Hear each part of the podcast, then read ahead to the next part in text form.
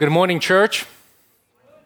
Good to see all of you here, our regular members and guests, as well as some new faces here that we haven't seen before. Praise the Lord. It's great to worship together on this first day of the week. Let's bow our heads, our hearts, before we open up Scripture to be instructed from the Lord. Our Father, we have this privilege to approach your throne with confidence and not just refer to you as God, although you are, as Creator. You know, you're the Creator, as Sustainer, Provider, and all of these things. But you are our Father.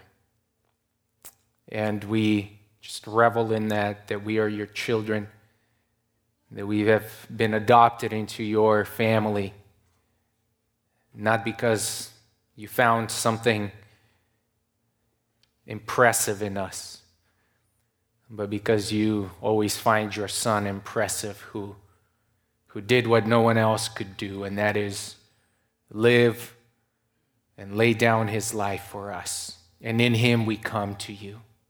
We are encouraged, therefore, to draw near to the throne of grace, to our Father, because of the blood of Jesus Christ. And so would you bless our time here this morning as we just reflect on this truth, approaching you in utter humility and dependence, as we're instructed why we should pray and how we should pray. Be with us. Help us not to run away from this topic, but to sit and to ponder and to, Lord, wrestle and to be humbled and to pray to you. Just be encouraged and convinced that we ought to approach you daily because we're so needy. We're so dependent. Teach us these things, we pray, for your glory and our growth. In Christ's name, amen. Please open your Bibles to Matthew chapter 6. Matthew chapter 6. We come this morning to a topic that's probably the most guilt-inducing topic that can be preached from the pulpit. If you think of various topics that are addressed from the pulpit that induce most guilt, that you're like, I really don't want to hear another sermon on this because you just feel so inadequate. You already, just the mere mention of that topic already makes you fade and run and not consider yourself in light of God's truth on this topic. And that topic is prayer. Prayer. Every time prayer is mentioned from the pulpit, we feel awkward and are often convicted because we quickly realize that our prayers are just so shallow, that they're so infrequent. Our prayers are so us-centered.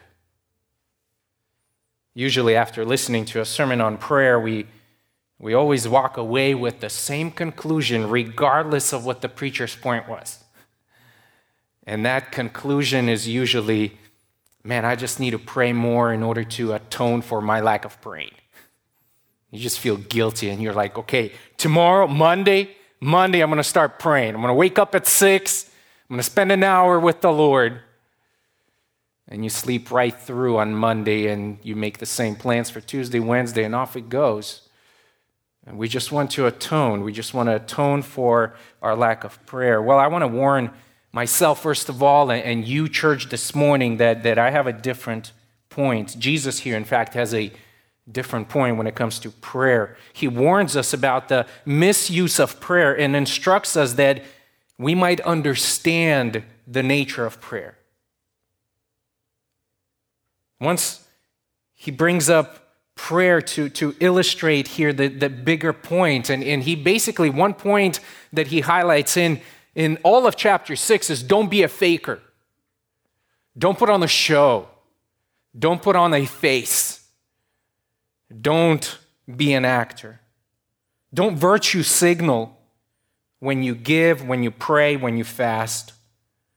Don't go through mere religious motions, including prayer, seemingly to impress others.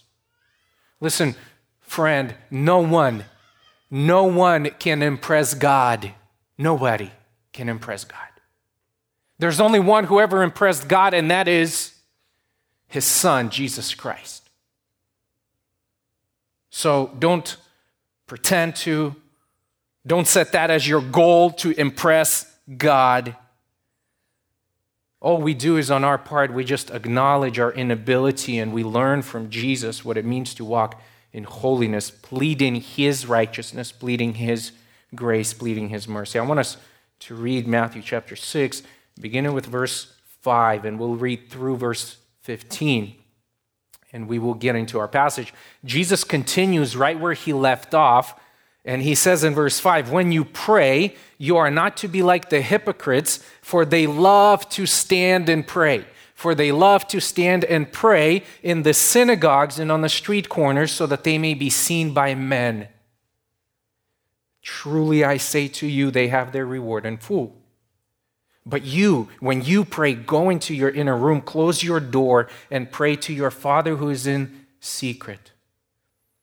And your Father who sees, what is done in secret, he will reward you. And when you are praying, do not use meaningless repetitions as the Gentiles do, for they suppose that they will be heard for their many words. So do not be like them, for your Father knows. Your Father knows what you need before you ask him. Verse 9, pray then in this way, our Father who is in heaven, hallowed be your name. Your kingdom come, your will be done on earth as it is in heaven. Give us this day our daily bread, and forgive us our debts as we also have forgiven our debtors. And do not lead us into temptation, but deliver us from evil. For if you forgive others for their transgressions, your Heavenly Father will also forgive you. But if you do not forgive others, then your Father will not forgive your transgression. As we look to unpack this section here, there are two things that I want us to focus on, but the primary theme, the primary point that I want us all to walk away with is this: prayer is an expression of humble dependence on our Father. Prayer is a humble expression of dependence on our Father who sees, who knows, who gives, and who purposes all things. And so as we begin to look, I want us to first of all consider verses 5 through 8, in which Jesus addresses the pitfalls in prayer. So first I want us to look at Jesus' instruction about forsaking the common pitfalls in prayer, and he brings up two here. And then after that, I want us to consider verses 9 through 15, where Jesus says, focus on God's priorities in prayer. So first there are pitfalls to address, and then there are God's priorities that we need to address and be reminded of as we pray. So number one, forsake the common pitfalls in your prayer.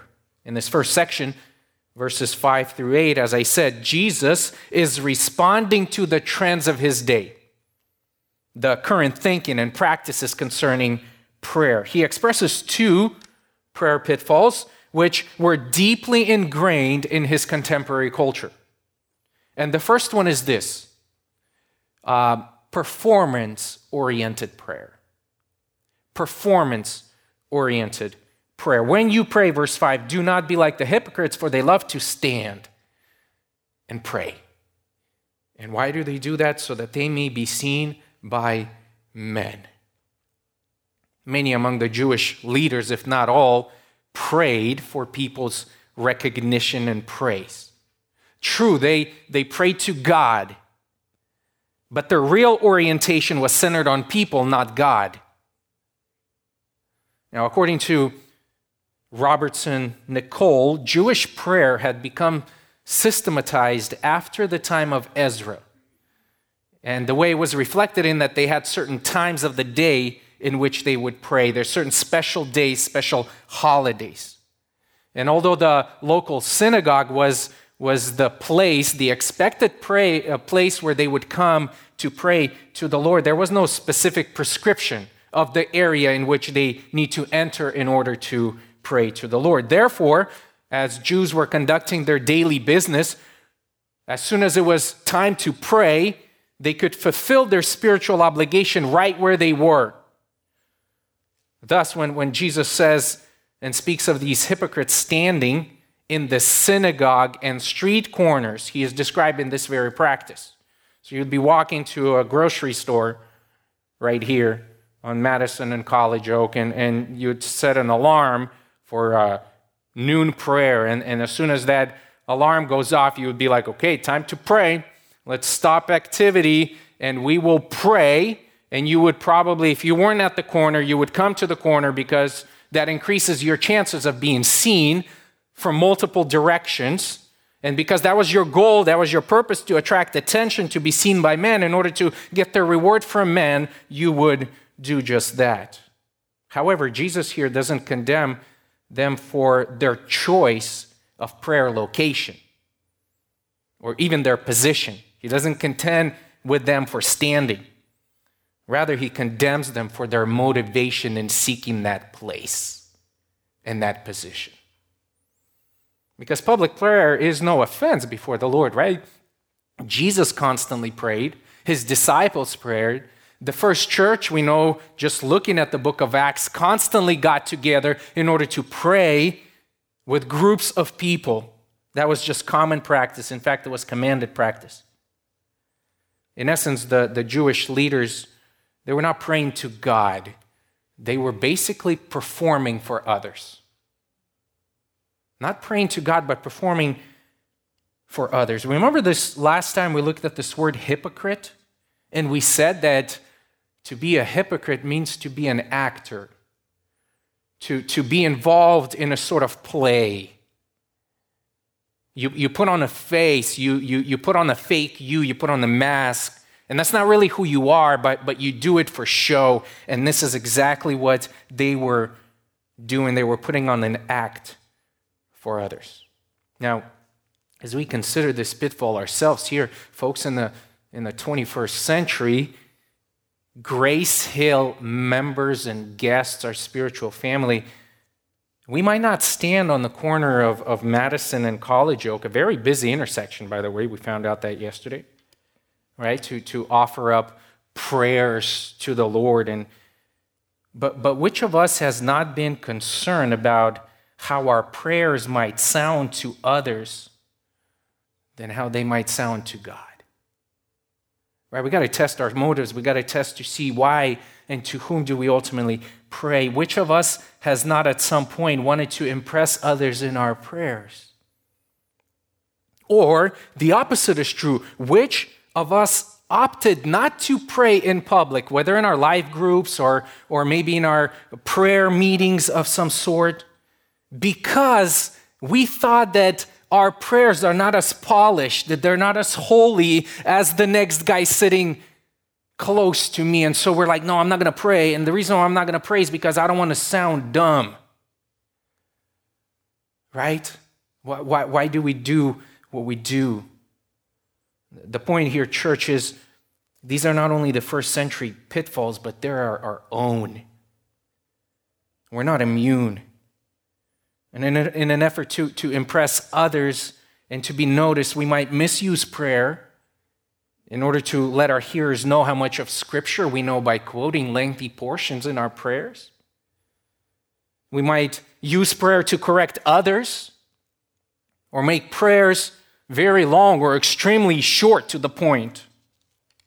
Why? Because we just want to impress others. But in instructing his disciple, Jesus wants to expose the heart, not just the act, but why.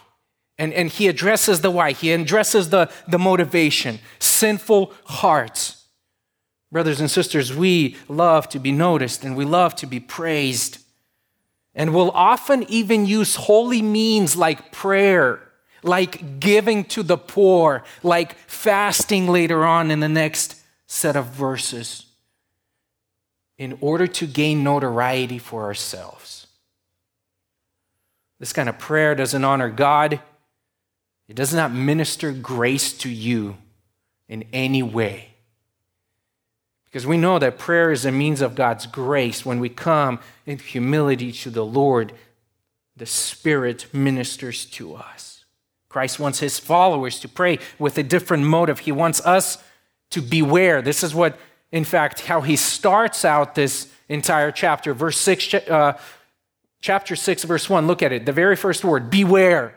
Pay attention. Why? Because we're all susceptible to this. Beware of practicing your righteousness before men and flee this pitfall. When you pray, Jesus asks, do you want to get the glory for yourself or do you want to get God? Do you want to speak to God? So what correction does he offer to performance-oriented prayers? Well, he says here, Verse 6, but when you pray, go into your inner room, shut the door, and pray to your Father who is in secret. Remember what prayer is. Prayer is communication with God, not with others. As soon as we forget this, all kinds of ulterior motives start to creep in, and we lose our focus why we pray. Jesus commands us to pray to the Father. And pray to your Father, he says in verse 6. And let reward come from him, not from other people who observe us. Look at this, verse 6. But you, emphatic, singular, you, each one of you individually, when you pray, do this. Go into your inner room.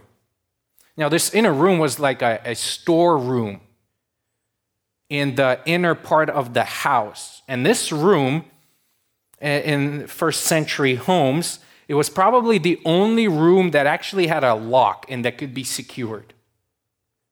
And Jesus says that when you go into that room where you store all of your valuables to prevent from theft.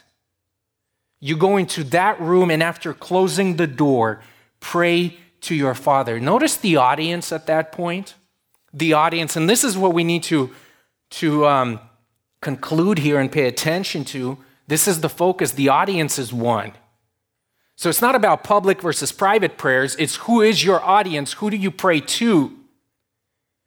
When you're in a secluded place all by yourself, you have one audience, and that is your Father. We pray to speak with God and God alone.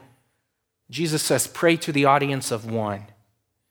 Someone said the truest measure of a man is he is who he is when no one is looking. Really, how are you praying? Who do you pray to? He says, your Father sees. Church, your Father sees. He sees right through you. He knows your motivation. He knows and understands the reasons why you and I pray. Jesus says, leave people out. Speak to your Father in the privacy of your heart. The hypocrites' prayers were for others to see and for their own esteem. However, the prayers of those whose heart is captivated by the Lord are for the Lord, for him to see, for him to hear. And this speaks of this hidden inward intimacy between the believer and the Lord, the child and his Father. Your Father sees and he will reward. So Jesus calls his disciples, his followers here, whom he addressing here on the Sermon on the Mount, to understand the purpose of prayer. The issue is not, like I said, public versus private. The issue is praying for attention. Attention of others or for the audience of one. But Jesus doesn't stop there. He gives us another pitfall, and that is manipulative prayers. Avoid, forsake, manipulative prayers. Verse 7, and when you are praying, do not use meaningless repetitions as the Gentiles, for they suppose that they will be heard for their many words. If our prayers are about a relationship, then it's not manipulating outcomes, right? We come because we love God. We come because we have access opened up to us, to God, our Father, through our Lord Jesus Christ. We come in order to disclose, in order to understand, in order to renew our mind, to submit our minds under God's will. We come because we have a relationship with the Lord, not to manipulate deities. In verses 7 and 8, Jesus challenges the kind of prayer that thinks it deserves a hearing from God based on statistics. If I just pray long enough or intensely enough with the right words and repetition of certain words, then God has to answer my prayer. That's what the Gentiles do. He addresses these Gentile pagan practices, and he describes their prayers as repetitive stammer. They believed in many gods, gods who were generally uninterested in men. So in order to get any kind of attention and a desired response, they would often repeat a prayer formula of some sort. They would call out names of these supposed deities or use magical phrases and mantras in order to activate that God to action. Because that God doesn't care. I have to say things enough times in order to get his attention. That's why Jesus says, they think they will be heard. They think they will influence that deity, that dead God, to answer. They will control him. Their repeated phrases were uttered to solicit some reaction on the part of their God. But since we don't consciously think here, 21st century us here, Christians, right, of prayers as magical mantras, how do we fall into the same trap then? Well, have you ever prayed just because you thought it was, quote unquote, the right thing to do? Pray because it's the right thing to do, offering all kinds of words without considering where your heart was and who you're praying to. Are we sometimes guilty of thinking that just by saying a prayer, we activate and we can control and we can manipulate God to answer, to grant us something? Well, I already prayed 15 times for this. I should pray more. I should ask more. Instead of speaking to God as to a Father who knows all things, right? Surrendering our will to his, we attempt to manipulate and bend his will to ours. If only I just do this, then God must answer. How often do we believe more in the power of prayer than in the power of God? Think about this. We don't consciously think this. We're not consciously aware of this, but we just say, if I pray, if I simply say certain phrases enough times, then God has to act. God has to react. And Jesus says, no. Don't use repetitive prayers, repetitive phrases in order to manipulate God to answer. You come to God in humility, in utter dependence on God who works out his own will, not yours. How do we fall into this trap? Man, we're so sinful. Our hearts have this tendency to even use prayer as a means to control the outcome. What is the solution? Jesus says here, notice that he doesn't just simply say, hey, don't babble and keep your prayers short, okay? Just get to the point in your prayers. That's not what he says. Jesus points us back to the nature of the Father. But I, look at this, so do not be like them. Why? Because your Father knows. In verse 7 or in verse 6, he just says, your Father sees. And now he says, your Father knows. Back to the nature of the Father. Your Father, your God, is unlike any other God. He's not one to be controlled or manipulated into giving you what you want. He's not disinterested in human affairs, in your personal affairs. He knows. And that's a comfort to all of us as believers. And that's where Jesus wants to bring this intimacy into the picture. He says, your Father knows, just like we fathers, earthly fathers, we know the needs of our little children. Your Father knows. He has perfect knowledge of your need even before you ask. Before you ask him. Luke 16:15 says, and Jesus said to them, you are those who justify yourselves in the sight of God, but God knows your hearts. He knows you. 1 Thessalonians chapter 2, verse 4, Paul says, God examines our hearts. That means he could go in and he can dissect it. He can open it up and he could see exactly what's there. He sees our circumstances. 2 Timothy chapter 2, verse 19, Paul says the Lord knows who are his. He knows everything. He's intimately involved with you, with me. When we approach our Father in prayer, we come to him understanding that he's in full control and knows our very needs. And we humbly submit to the one who knows us. And he knows our needs, expecting him to answer. Church, those of you who know Jesus Christ and believe in Jesus Christ, you have a Father who is interested in you. And sometimes we feel like sometimes reading Psalms and we're like, Lord, you are so distant, you don't know our need. If only you were here, right? If only you understood what we were going through. And here Jesus reminds us, you don't need to repeat it a million times to get God to act. He knows. He knows today, right now, what's in your heart, what you're feeling, what you're going through, and what you need. And he desires to hear you. He desires to hear your voice. He desires to answer. But this leads to an obvious question. Why pray if God knows what we need beforehand? Listen, the Father loves to hear the voice of his beloved children. And he desires to respond to them. Those of you who have little children, picture a father as you watch your 3, 4, 5-year-old trying to put together a puzzle. And she tries and just can't get the pieces in the right place, in the right order. And you as a father, you sit there and you watch with great interest, but you don't interfere. Just let her have it.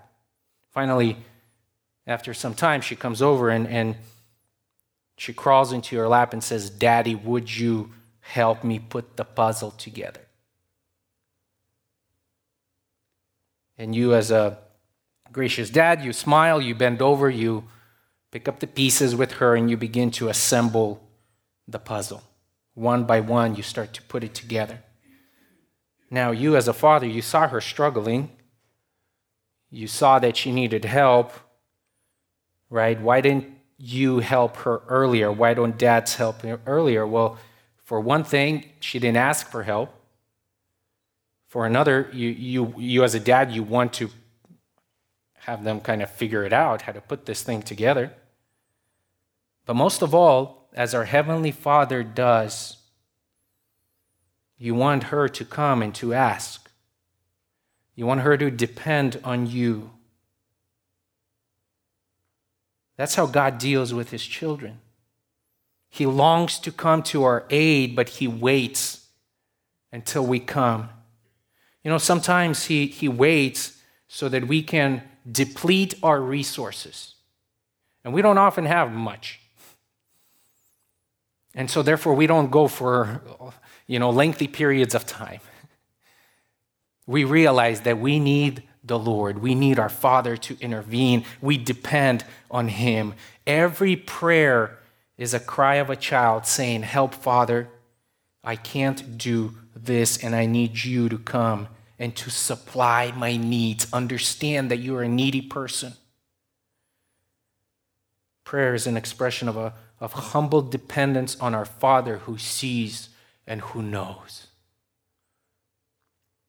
Remember, church, that's the purpose of prayer. It's to communicate with God, seeking him, not the recognition of man.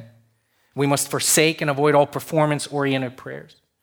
In addition here, Jesus, he calls us to humbly pray by bringing our needs to the Father with simple faith that He knows our needs, that He hears our prayers, and that He provides for them. He's in full control. Remember, church, all of us are qualified by Jesus to approach God as Father. And listen, that removes all the natural longings to impress, to be noticed, to be thought of someone other than who you are. There's no reason to impress anymore. Why? Because we understand we can't impress the only one who is worthy to be impressed, and that is God. Only Jesus can, so therefore, through Him, in humility, we approach God. But Jesus doesn't stop simply by pointing out pitfalls. He also points us to God's priorities in teaching us how we ought to pray. And that's when we get to verse 9 through 15. He wants us not only to understand how to pray, but what to pray. What to pray. So verses 9 through 15, I want us to look at this point now. Focus on God's priorities in your prayer. You know, verses 9 through 13 here are often referred to as the Lord's Prayer. But the Lord Himself would never pray this prayer. He instructed the disciples how to pray, so more properly would probably be referred to as the disciples' prayer, because He talks about forgiving of debts, asking the Lord to forgive us our debts. So in response to man-centered prayers of the Jewish leaders and manipulative prayers of the Gentiles, Jesus now gives us this example, the sample prayer of humble submission. In the providence of God, He leaves us this recorded model prayer. Now, why would He do that? Why would He do that? I think because so often our prayers are so shallow, right? We pray for menial things. We pray for stuff. But we don't have this kind of mindset and focus that Jesus looks to emphasize here in this prayer. Now, so often this prayer is taken and memorized and is repeated over and over and over again. And almost kind of like we become guilty of verse 7 again by just memorizing it without thinking it. But why is it here? Why is it here? Notice that the point is that we should not be praying this exact prayer, but that it serves as a model to what our prayers should be focusing on. Jesus didn't say, pray this prayer. He says in verse 9, pray then in this way. Pray then in this way. Nothing wrong with memorizing this prayer and even praying it, as long as we understand why, as long as we understand the intent that Jesus wants us to pursue, the purpose for giving us this prayer. So what are God's priorities? What should be the focus of our prayers? I mean, we could probably spend, and many have spent given a sermon on each one of these lines. So we could spend 2 months going through it. That is not my intention. It is just to highlight what God's, Christ's intention is here in this prayer. It falls into and breaks down into two sections. If you notice, verses 9 and 10, and then 11 through 13. And Jesus first pronounces and distinguishes these priorities by these pronouns, yours and ours. If you just look at, He says, hallowed be your name, your kingdom, your will. Yours, God's first, and then give us our, and forgive us our, 13, and do not lead us into temptation.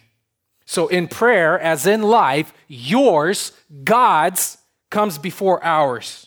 He comes before I do. Prayer is about God. It's about adoration of God. It's about being reminded who God is and submitting ourselves under His rule, under His authority, under His will. It's an adoration of God, our Father. Father, and this is how the Lord starts this prayer. First of all, God's priority is the emphasis of fatherhood. Fatherhood. This is the first word, in fact. If you look at the original Greek, it starts out, Father, ours, for emphasis. Father, And this is huge, because usually no one approached God or referred to him as Father in the Old Testament. When Jesus comes, he's the first one who addresses God, Yahweh, deity, as his Father. On all but one occasion, 125 times, 126 times that Jesus referred to the Father, God, he referred to him as his Father, except for one time on the cross. Remember when he quoted Psalm, my God, why have you forsaken me? Every other time it was the Father. That's why Pharisees hated him. Now, even though the Gospels were written in the Greek language here, Mark, in chapter 14, reveals the term Jesus would have used when speaking Aramaic, his own language. And if you're in Mark 14, verse 36, you could just listen as I read.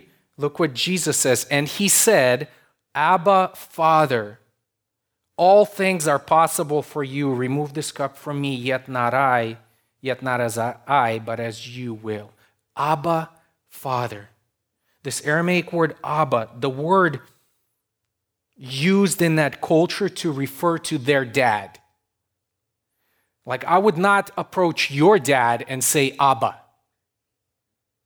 but I would come to my dad and say, this is my dad, Abba. This is my daddy, in fact. And the emphasis is on the possession. This is my Father. It speaks of this personal relationship and close intimacy. When you call out to God in prayer, Jesus instructs you, Christian, you call him from a proper position. You are his child. You are his child. Romans 8:15 says, for you have not received the spirit of slavery, leading to fear again, but you have received a spirit of adoption as sons, by which we cry out, Daddy, Abba, Father. Oh, this is so important. This is so important. There's a story of a Roman emperor returning from great victory, and a little boy was seen going through the crowds in order to get to the emperor. And immediately a bodyguard comes in and starts to scold him, saying, hey, kid, you can't do that. Do you even know who he is? That's an emperor. And the boy replies, he may be an emperor to you, but he's a daddy to me. And this is the kind of attitude that we have to this great God of heaven and earth, who possesses all things. He sees all things, he knows all things, and through Jesus Christ our Lord, we come to him and we say, Father, you know, you understand, you care. What an amazing reality, church. Because of Jesus, through whom we have reconciliation with this God, we are adopted into his family. And just like Jesus,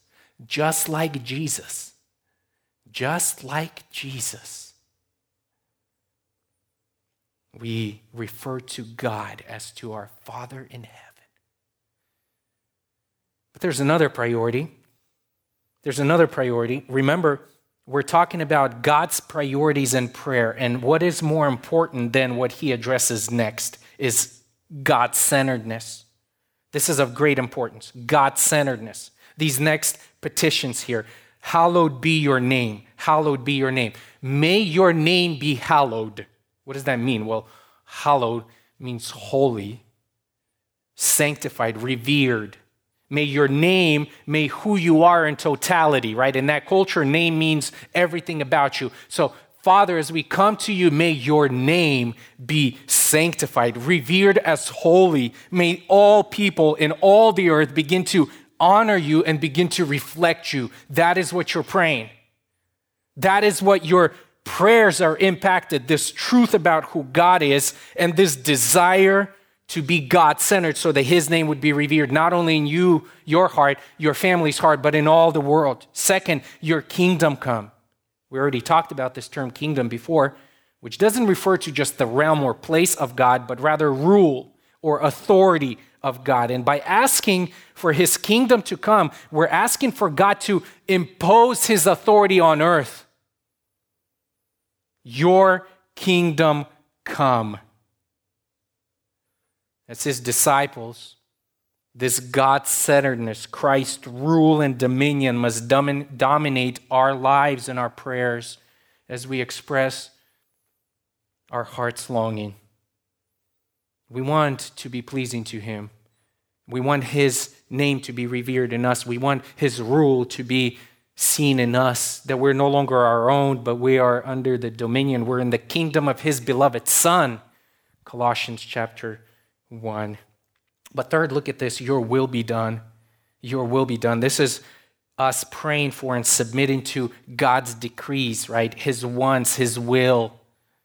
Jesus demonstrated this in the garden we just read in Matthew 14, where he says, not as I will, but as you, Father. And as his disciples, we desire and pray that earth would become more like heaven, on earth as it is in heaven, where God's will is always obeyed, always obeyed.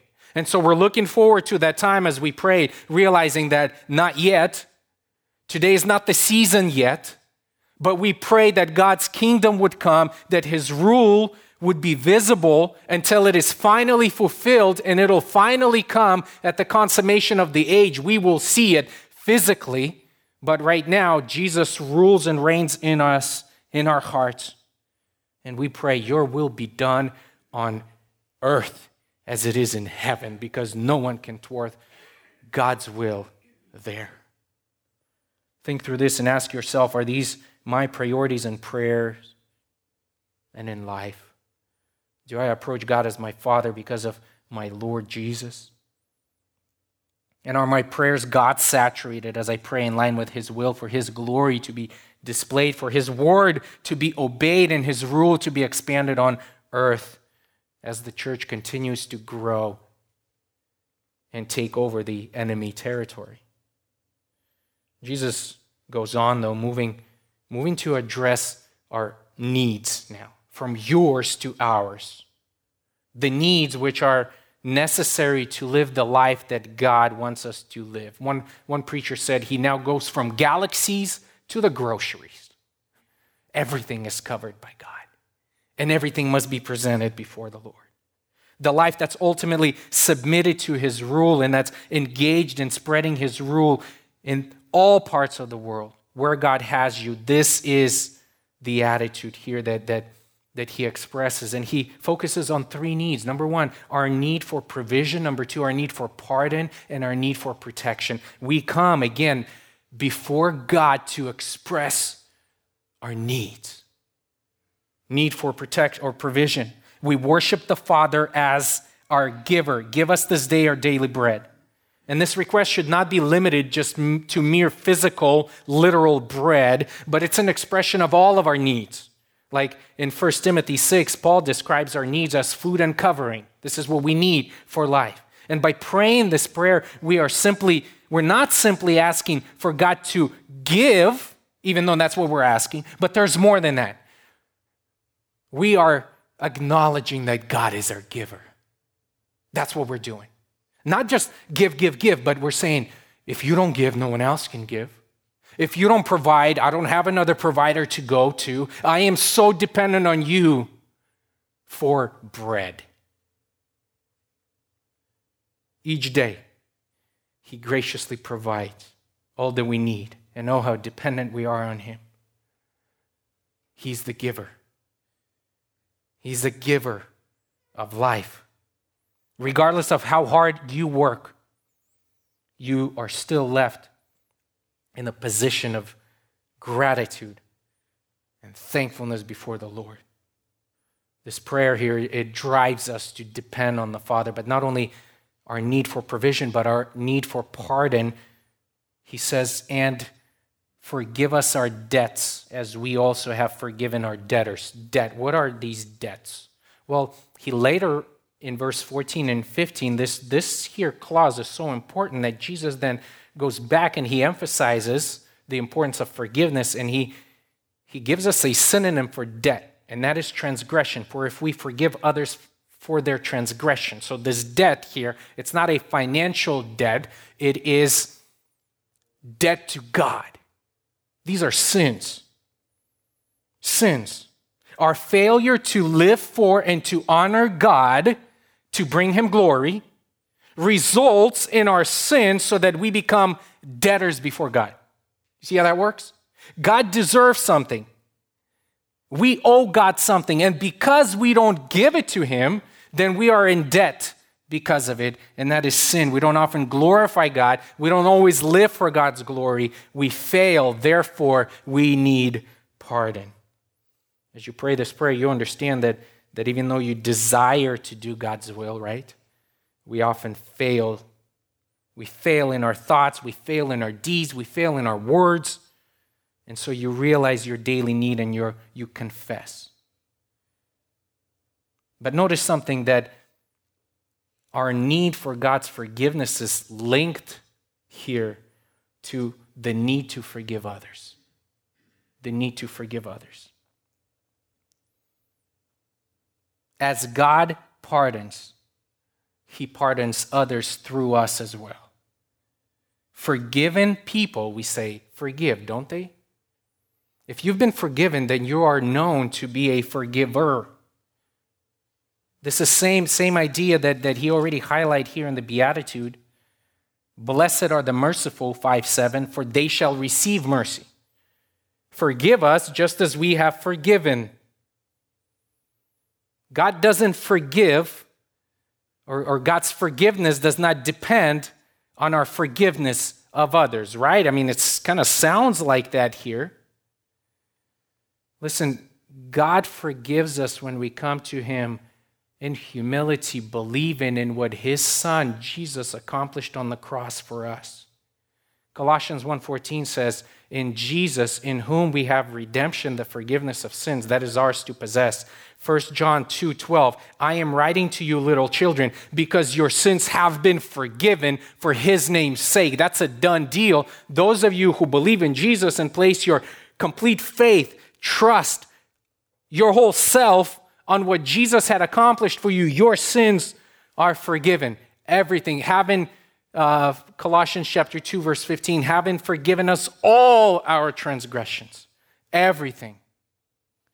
But this passage, along with Matthew 18, in which Jesus will expand on this topic, teaches us the importance of forgiving others as we come and as we confess our sins. As professing Christians, do you come to the Lord for forgiveness, yet refuse to forgive your brother or sister? Do you like to receive mercy, yet fail to be merciful to others? Do you like to be pardoned, yet be stingy when it comes to pardoning others? This is what the Lord is saying. When we come and when we're saying, forgive us as we have forgiven, we got to go back and say, are we holding something against another? God forgave us. How could we not forgive others? This is the acid test of whether we live out of grace-based relationship with God or out of a merit-based, self-based relationship. The former forgives others and keeps open this channel, this conduits of God's forgiveness flowing in and through us. The other blocks both. So our need for provision, our need for pardon, and he says this, finally, our need for protection, do not lead us into temptation. You know, it's pretty clear in the rest of Scripture, James chapter 1, that God does not tempt anyone. He is not tempted.